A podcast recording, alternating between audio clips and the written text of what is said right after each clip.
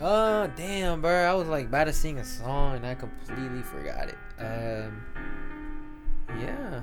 Welcome to another episode of the Old Kids Podcast. Snot dropped a new single. We reacted to the last single he dropped, which is Mrs. Porter. Go see that if you want to see how I felt about that track. We're gonna react to the new one, which is called Immaculate. Let's hear it. What the fuck?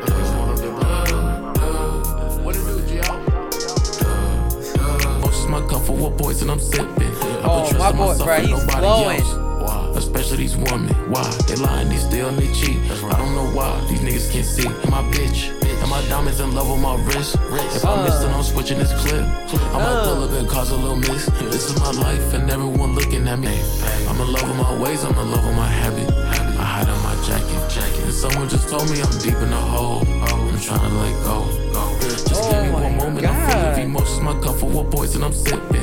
I put trust in myself. It's like a and really nobody dreamy else. beat, and I like Especially it. these women. Why? They lying, they steal, and they cheat. I don't know why. These I really enjoy that track. That track was really dope to me. That dreamy instrumental with Snot's voice on there, just constantly flowing through that whole track was beautiful.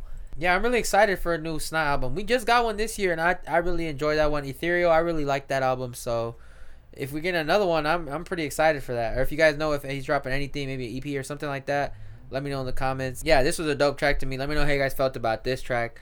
Uh, let me know how you guys felt about this track compared to Mrs. Porter. I like this track more than Mrs. Porter, a lot more. But yeah, let me know all that good stuff in the comments. And I'll see you guys in the next episode. Thank you guys so much for watching. Peace. Two,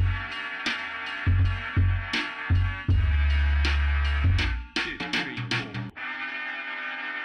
Two, three, four.